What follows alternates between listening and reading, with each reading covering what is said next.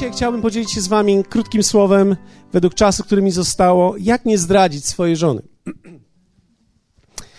W zasadzie, e, w zasadzie chciałbym mówić o, o wierności małżeńskiej. E, pomyślałem sobie, że e, ja, jak gdybym zaczynał życie, chciałbym, żeby ktoś mi powiedział, albo w trakcie chciałbym, żeby ktoś mi powiedział o tym. Wydaje mi się, że e, ten temat oczywiście brzmi tak nieco męsko, czyli tak jakby kobiety były wyłączone, ale mam nadzieję, że rozumiecie mnie, że tak naprawdę kobiety częściej słuchają tematów na temat mężczyzn niż sami mężczyźni. Kiedy mówiłem na temat kobiet i kiedy mówiłem na temat mężczyzn, wiele kobiet słuchało kazań o mężczyznach. Dlatego, że wygląda na to, że często kobiety są lepszymi studentkami życia niż mężczyźni. Ja nie chcę nas dołować, ale kobiety częściej wyrażają chęć uczenia się i dowiedzenia się o czymś, o kimś, szczególnie na temat relacji, chcą wiedzieć jak tylko można wiele. One chcą wiedzieć na ten temat. Więc kiedy będę mówił na temat wierności, i jak nie zdradzić swojej żony, to pozwólcie, że, że dodam to, jak nie zdradzić swojej żony przez 23 lata. Ponieważ w zasadzie nie mogę mówić o całym moim życiu, ponieważ doszedłem do tego miejsca dzisiaj. Myślę, że to pomoże mi przez następne lata, ale nie chciałbym dzisiaj w arogancji mówić o mojej przyszłości i jak to będzie wspaniale, ponieważ wierzę w to, że bez względu na to, w którym miejscu człowiek jest, może upaść z każdego miejsca. Wiecie, człowiek może upaść z każdego miejsca. Nie chcę powiedzieć, że planuje, ale chcę powiedzieć, że w tej całej jakby historii małżeństwa widzę, jak bardzo wielką rolę odgrywa poznanie, zrozumienie, ale również sam Bóg i sama relacja z Nim ponieważ On w swojej łasce pozwala nam tak naprawdę iść. I apostoł Paweł powiedział w jednym z tekstów swoich, że jestem tym, kim jestem z powodu łaski Bożej. Nigdy nie opierał tego na swojej własnej sile i na swojej własnej mocy. Często widziałem ludzi, którzy mówili, jak bardzo wysoko czy daleko doszli, i mówili o tym z pewnością, jak już będzie zawsze. Tymczasem, wiecie, życie, życie jest zaskakujące. Jak również kiedy będę mówił o tym, dotknę kilku tematów związanych z małżeństwem i relacją. Chciałbym. Wiecie, ja wiem, że wielu ludzi cierpi w tym obszarze. I nigdy nie chciałbym, żeby to, co mówię, moje własne małżeństwo, że powiedzmy, nazwijmy to tak, udało nam się przeżyć 23 lata, żeby brzmiało to arogancko. Dlatego, że bardzo wielu ludzi Przede wszystkim szanuję tych wszystkich, którzy przeżyli dużo dłużej i są tutaj, słuchają mnie i mają cierpliwość do tych wszystkich moich pomysłów, którzy mają 35-40 lat małżeństwa. Wielki szacun dla Was. E, ale też rozumiem, że nawet mając 40 lat możemy się czegoś uczyć i dojrzewać dalej. Dlatego, że czasami staż niekoniecznie oznacza głębokość.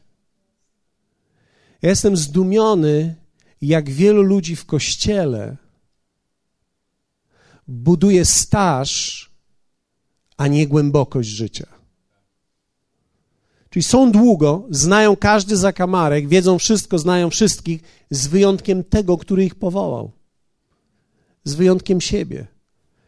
Więc staż nie zawsze oznacza sukces.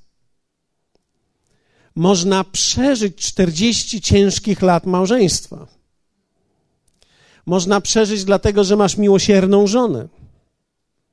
I ona wie, że nie wiedziałbyś, jak przeżyć do następnego dnia, gdyby cię zostawiła. Ale chętnie by to zrobiła, gdyby wiedziała, że przeżyjesz. Ale z powodu tego, że ma w sobie litość, jest z tobą. Wiecie, czasami można dojść do takiego miejsca w życiu. Spotkałem takich ludzi. I zawsze myślałem sobie, że kiedy mówimy o wierności, kiedy mówimy o relacji, kiedy mówimy o małżeństwie,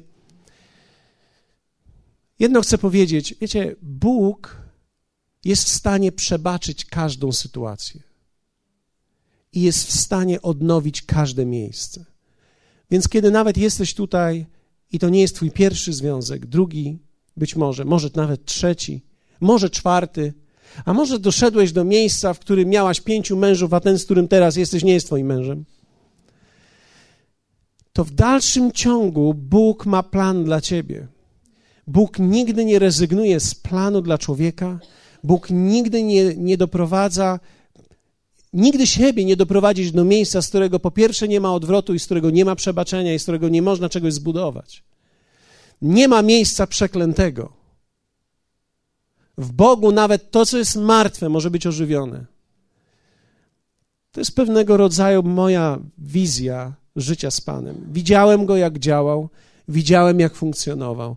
Nie chcę powiedzieć, nie chcę powiedzieć, że jestem za w takim razie szybkimi rozwiązaniami, ale zdaję sobie sprawę z tego, że Bóg jest w stanie wyprowadzić ludzi z tragedii życia, po to, żeby ich dalej wprowadzić w swój plan. Gdyby, gdyby nie jego miłosierdzie, Joyce Meyer by nigdy nie powstała. Podejrzewam, że gdyby ona znalazła się w większości naszych polskich kościołów wiele lat temu, zostałaby całkowicie zniszczona z powodu potępienia, które by na nią padło.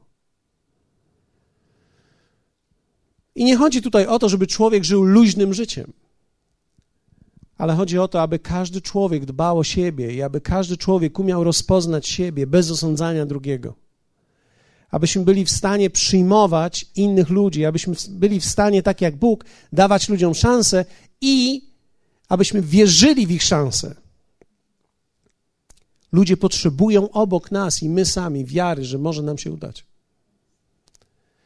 Dlatego też, kiedy będę mówił o tych rzeczach, chciałbym, żebyście wiedzieli, że, że nie mówię tego w arogancji, ani nie mówię tego w jakiejś sytuacji, gdzie, gdzie staram się wywyższyć nasz stan niż kogoś innego. Nie, miejsce, w którym dzisiaj jesteśmy, jest wynikiem ech, pracy i łaski Bożej. Więc żyjemy. Aleluja. Więc jesteśmy tutaj. Więc jak nie zdradzić swojej żony przez pierwsze 23 lata? W kaznodziei czytamy w czwartym rozdziale takie słowa. Lepiej jest dwom niż jednemu. Mają bowiem dobrą zapłatę za swój trud. Bo jeżeli upadną, to jeden drugiego podniesie, lecz biada samotnemu, gdy upadnie. Nie ma drugiego, który by go podniósł. Także gdy dwaj razem leżą, zagrzeją się. Natomiast jak może jeden się zagrzać? A jeżeli jednego można pokonać, to we dwóch można się ostać. A sznur potrójny nie tak szybko się zerwie.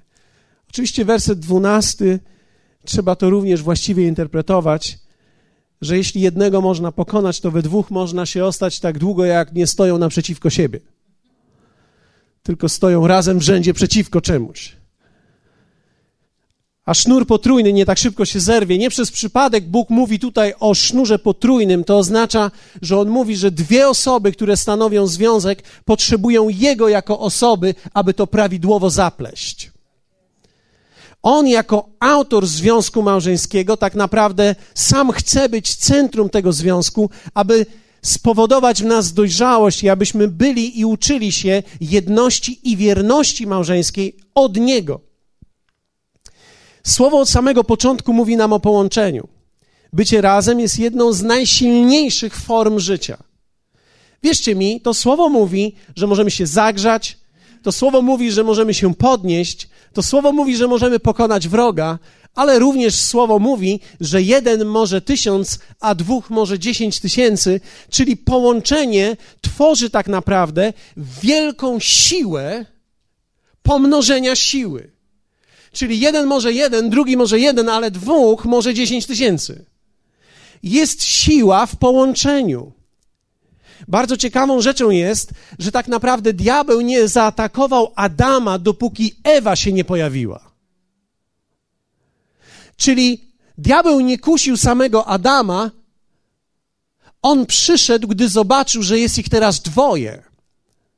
Czyli gdy widział, że teraz dwoje mogą być znowu jedno, to jest najsilniejsze, co tylko może być, poczuł się zagrożony i pomyślał sobie, uderzę w nich. I tak też się stało w momencie, kiedy Ewa wzięła owoc, stanęli naprzeciwko przeciwko sobie. Adam powiedział: Kobieta, którą mi dałeś. Czyli teraz już nie wziął odpowiedzialności za siebie i za swój czyn, ale uderzył w nią. I wierzcie mi, od samego początku widzimy konflikt pomiędzy ludźmi, którzy powinni być razem. Czyli grzech powoduje konflikt i brak jedności, natomiast pobożność, albo można było powiedzieć dojrzałość w Bogu, ja nie lubię tego słowa pobożność, bo ono ma takie, wiecie, 80 lata, to tak słyszę w tym, ale właściwą dojrzałość w Bogu, ona powoduje wielką siłę i połączenie między nami. Więc teraz w liście do Hebrajczyków w 13 rozdziale, w wersecie 4 czytamy takie słowo. Jesteście ze mną? Proszę, współpracujcie ze mną. Współpracujcie ze mną. Nie musicie mówić głośno, ale e, otwórzcie oczy, otwórzcie uszy i bądźcie pełni zapału do usłyszenia tego, co powiem, ponieważ wierzę w to, że w momencie, kiedy otworzysz swoje serce, Bóg jest w stanie wrzucić w nie wspaniałe rzeczy. Hebrajczyków czytamy. Małżeństwo niech będzie we czci u wszystkich, a łoże nieskalane. Rozpustników bowiem i cudzołożników sądzić będzie Bóg. Halleluja. Pozwólcie, że powiem parę słów na ten temat, ponieważ to jest bardzo istotne, abyśmy weszli w to greckie słowo tutaj, abyśmy rozumieli, co ten tekst mówi. Małżeństwo, greckie słowo gamos, to jest małżeństwo lub też ślub, co sugeruje, że małżeństwo zaczyna się od momentu zaślubin. Małżeństwo to nie jest wtedy, kiedy on blisko mieszka, ona blisko mieszka i razem się zejdą. Małżeństwo jest wtedy, kiedy razem pobierają się. Tak? I kiedy mówimy o małżeństwie zgodnie ze Słowem Bożym, mówimy o mężczyźnie i o kobiecie. Nie mówimy o mężczyźnie i mężczyźnie, ani kobiecie i kobiecie. Ja nie osądzam ludzi, którzy tak żyją. Jeśli ktoś wybiera takie życie, to jest jego sprawa, ale to nie jest Boży standard.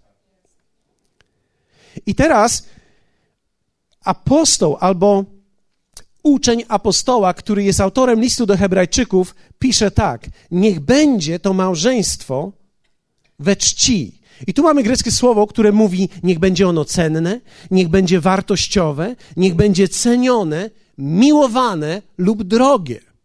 To jest bardzo ważne dla nas, żebyśmy to rozumieli, dlatego że w tamtym czasie małżeństwo nie było najpopularniejszą instytucją społeczną. W tamtym czasie, gdy pisany był list do Hebrajczyków, związek dwojga ludzi był opcjonalny. Nie był czymś ani ważnym, ani cenionym. Tylko w narodzie wybranym istniała instytucja małżeńska. Natomiast w innych krajach była to kwestia pewnej opcjonalności, wynikająca również z tego, że pomiędzy mężczyzną a kobietą była bardzo duża różnica społeczna. Mężczyzna mógł wszystko, kobieta bardzo niewiele. Kobieta uważana była jako mniejsza i gorsza od mężczyzny. Co oczywiście nie jest prawdą ale w tamtym czasie tak żyli. Więc kobieta traktowana była bardziej jako rzecz niż jako osoba. Więc bardzo było modne w ówczesnym czasie związek mężczyzny z kilkoma kobietami, które usługiwały jemu. Wiele kobiet oznaczało wiele bogactwa, oznaczało wiele dzieci, oznaczało, że musiał sobie chłop radzić. Troszeczkę inaczej niż dzisiaj, ponieważ kobieta nie miała zbyt wiele do powiedzenia. Ale rzeczywiście tak było, że kobieta była gorsza, niższa, więc mężczyzna traktował kobietę jako rzecz i tak naprawdę nigdy nie stanowiła ona partnerstwa w niczym, tak naprawdę w żadnym wcześniejszym społeczeństwie nie była równą osobą. Jezus przyszedł i zmienił to drastycznie w stosunku do tego, co było. Wiecie, wszystkie tak naprawdę komentarze Jezusa i stosunek do kobiet, który miał, wywyższyły kobiety do roli równej mężczyźnie, tak że mężczyzna i kobieta mogli współtworzyć i współpartnerować w związku. Wiecie, to w dalszym ciągu nie zaprzecza ich funkcji, że jedno jest głową, tak? Ale to, to oznacza, że są na równi przed Bogiem i powinni traktować siebie na równi również. Czyli budowanie partnerskiego, współpartnerskiego związku opartego na miłości było pomysłem Bożym. ludzie tak nie żyli. Więc dlatego też w liście do Hebrajczyków czytamy: Niech małżeństwo, które zaczyna się ceremonią ślubną, będzie we czci u wszystkich. I dalej jest słowo ciekawe, a łoże, można powiedzieć łóżko. Powiedzmy razem łóżko. Dzisiaj porozmawiamy trochę na temat łóżka. Łóżko, ale to greckie słowo łóżko nie oznacza do końca tylko łóżko, ale namiot albo miejsce wspólnego pożycia i bycia razem. Dalej jest powiedziane, niech ono będzie nieskalane. Wiecie, to, to mówi mi jedno, że jeśli powinno być nieskalane, to znaczy, że można je skalać. Ktoś może powiedzieć, w takim razie, jeśli łoże jest małżeńskie, to nie ma znaczenia, co tam się dzieje, jest nieskalane. Tymczasem, zgodnie z tym, co się działo w ówczesnym czasie, dlatego też jest istotne, abyśmy rozumieli historię i myślę, że dlatego też między innymi potrzebujemy Kościoła, który nam wyjaśnia te rzeczy, abyśmy to rozumieli. Prostytucja była normą w tamtym czasie. Powstawały świątynie i było ich bardzo wiele, gdzie tak naprawdę aktem ceremonialnym była prostytucja. Czyli doprowadzano się do stanu, gdzie były orgie seksualne. Wybaczcie mi ci wszyscy, którzy nie powinni być tutaj, nie, nie ma ich większości. Mówię tutaj o dzieciach małych. Więc czymś normalnym była prostytucja, czymś normalnym było zachowanie niewłaściwe. Na placach, na ulicach było tego pełno. Więcej niż dzisiaj. Niektórzy myślą, co się dzisiaj dzieje. Dobrze, że się nie urodziłeś w Koryncie w ówczesnym czasie. Dopiero byś wtedy zobaczył, co się dzieje. Tysiące kobiet każdego dnia wychodziło na ulicę po to, aby szukać współżycia z innymi mężczyznami, a kobiety, które z nimi żyły, uważały to za coś normalnego, że ich mąż czy mężczyzna, który się nimi opiekuje, współżyje z innymi kobietami, ponieważ kobie- mężczyzna ma swoje potrzeby i ma swoje prawa. Nie było amen. Rzeczywistość jednak taka była w tamtym czasie, dlatego też autor listu do Hebrajczyków mówi łoże nieskalane i teraz rozpustników, mamy słowo rozpustników, ale dokładnie dotyczy tutaj prostytucję i prostytucja będzie osądzona i cudzołożników to są ci, którzy są prowadzeni swoim pragnieniem. Kiedy mowa jest o cudzołóstwie tutaj, to są ludzie, mężczyźni. W zasadzie jest to podział na kobiety i mężczyzn, czyli kobiety, które oddają się prostytucji, jak również mężczyźni, którzy idą za swoimi pragnieniami i nie ma znaczenia z kim i nie ma znaczenia dla nich kiedy. Tutaj jest dalej słowo, takich sądzić będzie Bóg. Bardzo wiele jest tłumaczeń tego słowa, ale między innymi jest takie tłumaczenie, że Pan ich określi, nazwie, ale też podoba mi się to, takim ludziom Bóg zada pytania. To jest nieprawdopodobne, jak społeczeństwo Kościoła przejmuje to, co jest na świecie. I uważa to za normę, bo wszyscy uważają to za normę. Bycie razem dwóch ludzi bez ślubu jest dzisiaj normą. Staje się coraz większą normą i będzie normą. W związku z tym powstaje coraz więcej pytań, to po co ślub? I teraz ludzie zaczynają widzieć w ślubie coś bezsensownego, coś, co jest tak naprawdę związaniem. Jak się już raz plączesz, to ciężko się wyplątać. Więc lepiej, na początku być może najlepiej jest załatwić kwestię cywilną, albo może e, tylko cywilną, żeby kościelną nie, bo jak nie wyjdzie, to później już drugi raz nie można. Wiecie, ludzie kombinują jak mogą, ale w rzeczywistości łatwiej jest być bez ślubu. Ale słowo nie przez przypadek mówi o małżeństwie. I myślę, że ona coraz, ono coraz mniej będzie normą, coraz więcej normą będzie po prostu pożycie dwóch ludzi. Ale pozwólcie, że powiem wam. Ja nie wierzę w to, zgodnie ze słowem, że kiedy człowiek wychodzi poza słowo, to uderza w Boga. Za każdym razem, kiedy człowiek wychodzi poza słowo, uderza w siebie. Bóg nie dał nam swojego słowa, żeby nas związać z sobą. Bóg dał nam swoje słowo, żebyśmy my mogli żyć wolnym życiem. ale też abyśmy w tej wolności rozumieli, jakie są zasady, ponieważ te zasady są dla naszej ochrony, naszej obrony. Hallelujah! Więc kiedy mówimy o wierności, wierność nie dotyczy tylko kwestii łoża albo łóżka. To przede wszystkim kwestia serca, wewnętrznego oddania i przekonania. Człowiek najpierw przestaje być wierny w sercu.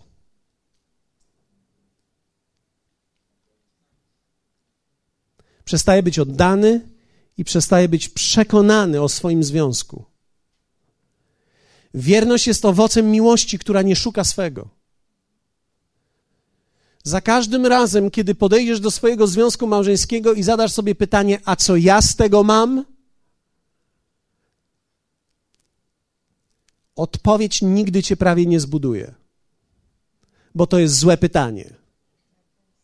Dlatego, że odpowiedź na nie zależy od momentu, w którym się czujesz, jak się czujesz, od momentu, w którym zadałeś to pytanie.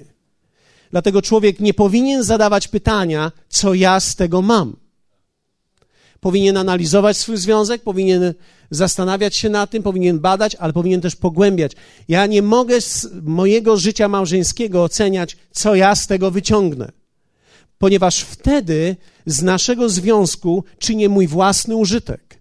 Tymczasem Bóg umieścił mnie w związku nie dla mnie jeszcze raz powtórzę. Mnie umieścił nie dla mnie.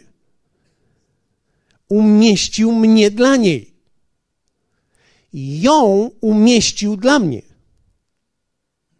Ale mnie w nim nie dla mnie. Dziękuję Wam za ten aplauz nieba. Czuję, jak wszyscy aniołowie śpiewają w tej chwili, ale nie mają tych problemów. Jest też zrozumiałe. Śpiewa ten, który problemów nie ma.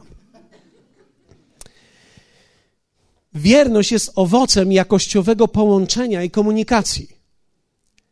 Czyli w momencie, kiedy ja zrywam moje połączenie, zrywam komunikację, w momencie, kiedy mężczyzna i kobieta przestają dzielić się swoimi najskrytszymi odczuciami, odsuwają się od siebie i jest zagrożenie wierności. I wierność jest owocem dojrzewania w relacji. To oznacza, że im bardziej dojrzewam w mojej relacji z moją żoną, tym bardziej wierny jej się staję, tym większym fanem jestem jej, tym bardziej ją kocham, tym bardziej jestem jej oddany, jestem z nią zafascynowany, ponieważ zafascynowany jestem nie nią tylko jako osobą, ale zafascynowany jestem tym, co razem wspólnie tworzymy i to jest genialne. Wierzcie mi, ten kierunek życia jest fantastyczny. Myślę, że każdy może to mieć. To jest Boża wola dla każdego. Jeszcze raz powtórzę to, co kiedyś mówiłem również. Bóg nie umieszcza nas dwoje w relacji małżeńskiej ku naszemu szczęściu, ale ku dojrzałości. Bo tylko dojrzali ludzie potrafią być szczęśliwi. Kiedy widzisz małe dziecko i tupie nogami, i krzyczy i leży, i krzyczy i leży, i krzyczy i leży, i, i tupie jeszcze mocniej, i bije pięściami, ono jest takie, bo jest niedojrzałe. Nie można go uszczęśliwić. Dlatego też wchodzenie w związek małżeński, że teraz ja będę szczęśliwy. Hallelujah. Proszę cię, od razu się zastanów. My wchodzimy w związek, aby siebie nawzajem budować i aby dojrzewać. Z dojrzałości płynie szczęście. Dojrzali ludzie są szczęśliwi. Dlaczego mężczyzna zdradza? Miałem tego nie mówić, ale.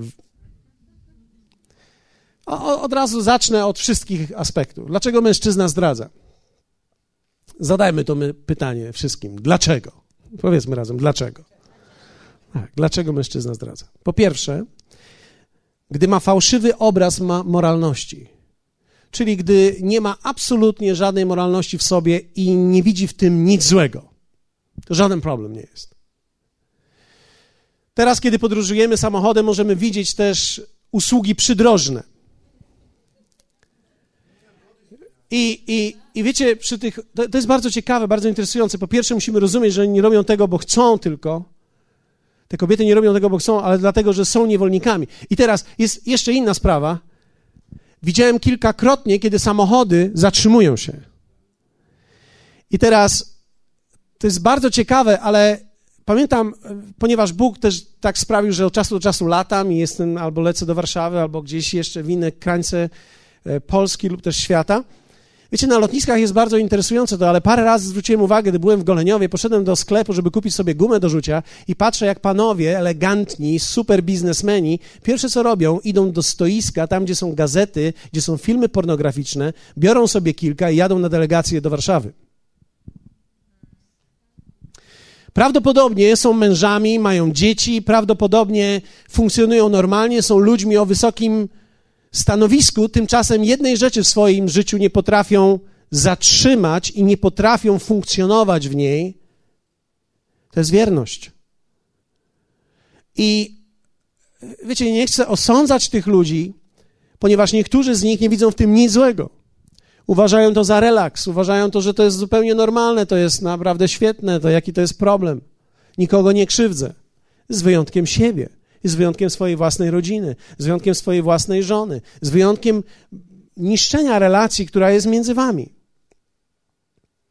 Więc są tacy, którzy nic złego w tym nie widzą. Ale też mężczyzna zdradza z powodu braku prawdziwego połączenia z żoną.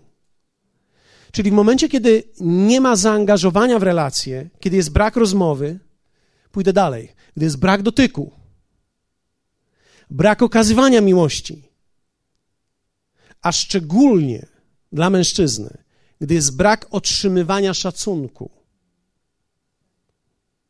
Mężczyzna zrobi wszystko dla szacunku i uznania.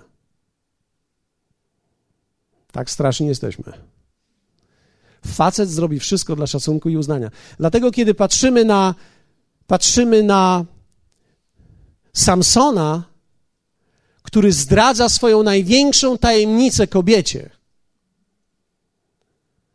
to widzimy tak naprawdę, że zdradza ją z powodu tego, jak ona mówiła do niego.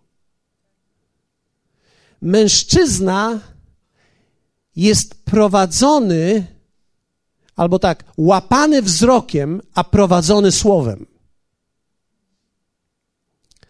Czyli najpierw mężczyzna patrzy na wszystko, co się rusza. Ja wiem, że twój mężczyzna jest wspaniały, nie widzi nic oprócz ciebie, ale gwarantuję ci, że każdy zdrowy, normalny mężczyzna widzi wszystko w swoim otoczeniu. Wszystko.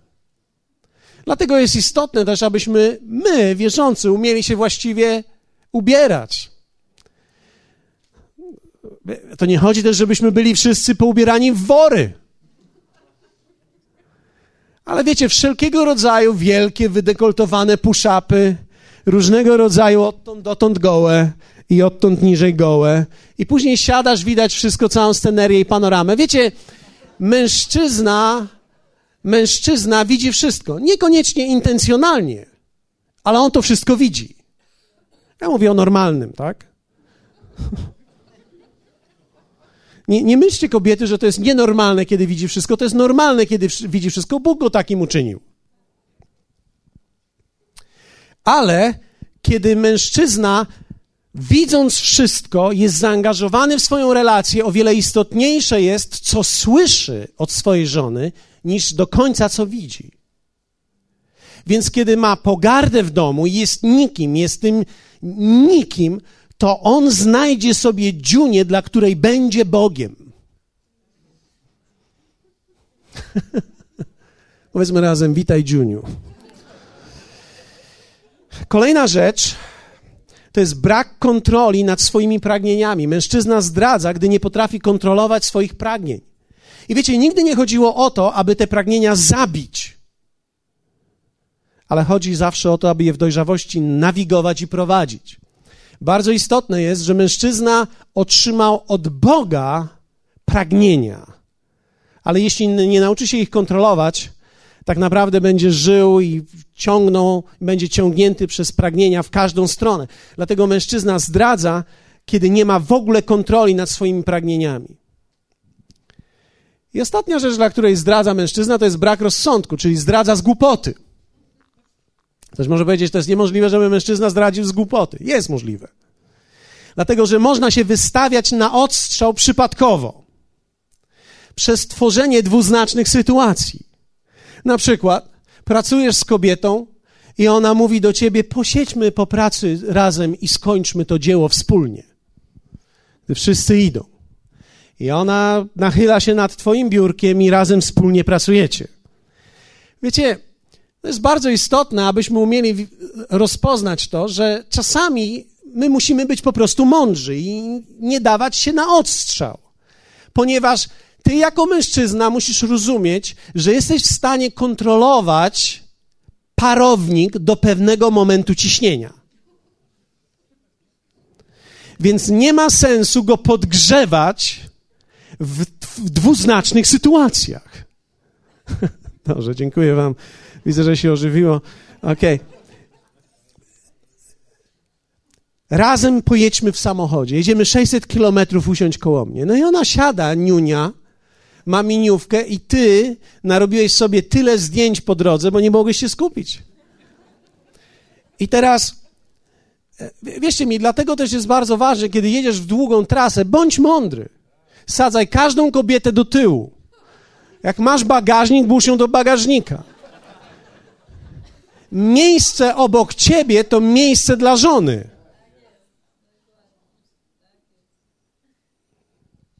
Gdy się niunia pcha do przodu, powiedz jej, przepraszam ciebie bardzo, mam takie małe regulacje, te pasy nie działają, poduszka nie odstrzeliwuje, tu z tyłu jest bezpieczniej. Kłam, jeśli musisz, dla swojego bezpieczeństwa. Bóg wybaczy ci kłamstwo, ale będzie ci trudniej pozbierać się, kiedy wpadniesz. Jesteśmy razem? Hotele. Dzisiaj pracujemy, mamy wiele delegacji. Jeździmy do hoteli. Pamiętam któregoś wieczoru Norval Heisman, pamiętam, mówił, przyszła do, o drugiej w nocy kobieta do hotelu i mówi, jestem. A on mówi, słucham.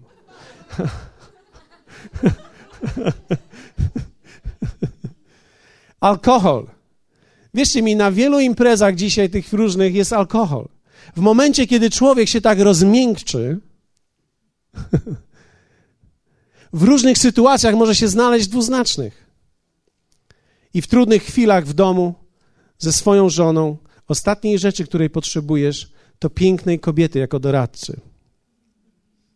Czyli kiedy coś się złego dzieje w Twoim związku małżeńskim, ty jako facet nie idź do innej kobiety i nie mów jej teraz, o jak mi ciężko jest, ty wiesz jak mi jest ciężko, bo ona, jak większość kobiet, użali się nad tobą. Będzie ci współczuła i chętnie ci pomoże. Powiedzmy razem, pomożemy. No i dobrze teraz, jak nie zdradzić żony? Więc w pewnym sensie takie trzy krótkie punkty idziemy. Buduj relacje z Jezusem. Tylko Jezus da ci pragnienie do życia czystym życiem. Świat nie, ani telewizja. Tylko Jezus da ci pragnienie do życia czystym życiem. Jezus jest obrazem determinacji o związek. Więc kiedy jest źle, Jezus się nie poddaje. Jezus, kiedy widzi słaby kościół, nie rezygnuje z kościoła, bo to jest jego ciało, to jest jego małżonka, on walczy o nie. Tak samo ty. Walcz o swój związek ale będziesz walczył, gdy ten obraz otrzymasz od Jezusa. Czystość jest tak naprawdę wolnością, a wolność to produktywność i zwycięstwo. Życie czystym życiem to wolność. To nie głupota. To jest bycie wolnym, to jest bycie czystym, to jest życie, wiecie, w produktywności. To jest to, że ty myślisz trzeźwo. My, w momencie, kiedy jesteś potępiony, kiedy jesteś obciążony, kiedy masz ten związek i tamten nielegalnie i, i chciałbyś powiedzieć, nie wiesz jak, ty non-stop jesteś rozdwojony. Nie masz radości, jesteś okradziony. Życie w grzechu i w potępieniu nie uderza bezpośrednio w Boga, ale w nas. Więc czystość jest wolnością. Wtedy chodzisz po domu i śpiewasz. Drugie, buduj relacje z żoną. Inwestuj w swój związek. Wspólne wyjścia, małe niespodzianki. Kupuj jej kwiaty. Kupuj jej czekoladkę dla niej. Nie dla siebie. Kup jej kwiaty. Jak lubi kwiaty, kup jej kwiaty. Kup jej 30 róż. Zimą. Powiesz, ja stracę tyle pieniędzy. Facet kupi sobie nowe opony i będzie chodził wokół nich i nie zadba o partnerkę życia. Sama musi wyrywać kasę i do forum biegać. Żeby coś po tajniaku przynieść do domu. Zainwestuj w nią, zainwestuj w was. Jedźcie do hotelu razem. Na dwa dni do hotelu, a po co? No właśnie. Inwestuj w kobietę. Wyślij ją do fryzjera. Tak. Powiedz, kochanie, idź. No to źle wygląda? Nie, dobrze, idź. Niech ci powie, że dobrze wyglądasz. Dbaj o nią. Inwestuj w ten związek. Inwestuj w relacje. Dotykaj ją. Chodź za nią. Klep ją. Słowo mówi, po co masz klepać inne? Po co masz chodzić i marzyć, o tą bym klepnął? Naklep się w domu. Potrzymaj ją za rączkę, popatrz jej w oczy. Ona ma oczy. Widziałeś jej oczy, byłeś zauroczony. Trzecie, buduj swoją osobowość. Człowiek rodzi się płci męskiej, ale mężczyzną się staje. Trzeba budować swój charakter, swoje wartości. One muszą prowadzić ciebie, a nie twoja cielesność. Mówisz sobie nie do pewnych rzeczy, bo wiesz, co jest twoją wartością. Uczysz się siebie. Musisz uczyć jako mężczyzna, studiuj siebie. Zobacz, w jakich momentach reagujesz. Źle. Żyjesz w dyscyplinie. Umartwiasz to, co w tobie. Unikasz niewłaściwych sytuacji i uciekasz od sugestywnych rzeczy. Mężczyzna powinien w życiu nauczyć się uciekać, omijać i przechodzić na drugą stronę. O, ja tam się niczego nie boję. Powinieneś. Bo to oznacza, że ty nie znasz siebie. Tego lwa, który jest w tobie. Unikaj. Uciekaj. Słowo mówi w przypowieściach, przechodź na drugą stronę i tak udawaj, jakbyś tego nie widział. Kiedy jedziesz trasą i widzisz kobiety, nie zwalniaj, żeby zobaczyć, jak wyglądają. Przyspieszaj. Włącz migacz, zjeżdżaj na drugą stronę. Nie zawracaj, bo to zmieni kierunek. Przyspieszaj, załóż okulary. Wiecie, w pewnych momentach my musimy nauczyć się jako mężczyźni żyć z klapkami. Naucz się nie dostrzegać pewnych rzeczy, nie oglądać się. Widzenie piękna nie jest niczym złym, ale podążanie za nim w pragnieniach cielesnych jest nieprawidłowe. Więc kiedy widzisz piękną kobietę, to jest dobrze. Kiedy się za nią oglądasz, to już nie jest dobrze. Hallelujah? Ktoś może zadać pytanie, czy w takim razie wystarczą te trzy punkty? No nie. Potrzebujesz żyć i chodzić w Panu i w Jego łasce, poddając Mu swoje życie i żyjąc w ciągłym rozwoju. Biblia mówi, pij wodę z własnej cysterny. Mężczyźni wszyscy powiedzmy, ja mam cysternę. Ja mam cysternę. Jak nie masz, to okej, okay, ale to wiesz, że będziesz miał, ale słowo mówi, pij wodę z własnej cysterny i wodę świeżą z własnej studni. Wiecie, kobieta i jej piękno jest nieprawdopodobne. Ja mam okazję być z kobietą 23 lata tą samą. To daje mi pewną perspektywę. Gdy, gdy, ja, gdy, gdy byłem młokos i ją zobaczyłem, to mi się wszystko we mnie zaświeciło i wszystko zagrało. Ale wiecie, kobieta pięknieje z wiekiem. Niektóre kobiety mówią, nie, to straszne, jak będę już po 30, to wszystkie kremy już. Widzisz, mężczyzna nie szuka naciągniętej skóry. Mężczyzna szuka komunikatu, który płynie od kobiety i jej piękno wewnętrzne, jej słowo, jej czułość, jej pewnego rodzaju oddanie, jej miłość do ciebie sprawia, że ty cały czas pogłębiasz fascynację do tej kobiety. Nie zmniejszać się, nie patrzysz na nie i mówisz, no rzeczywiście, pogorszyło się.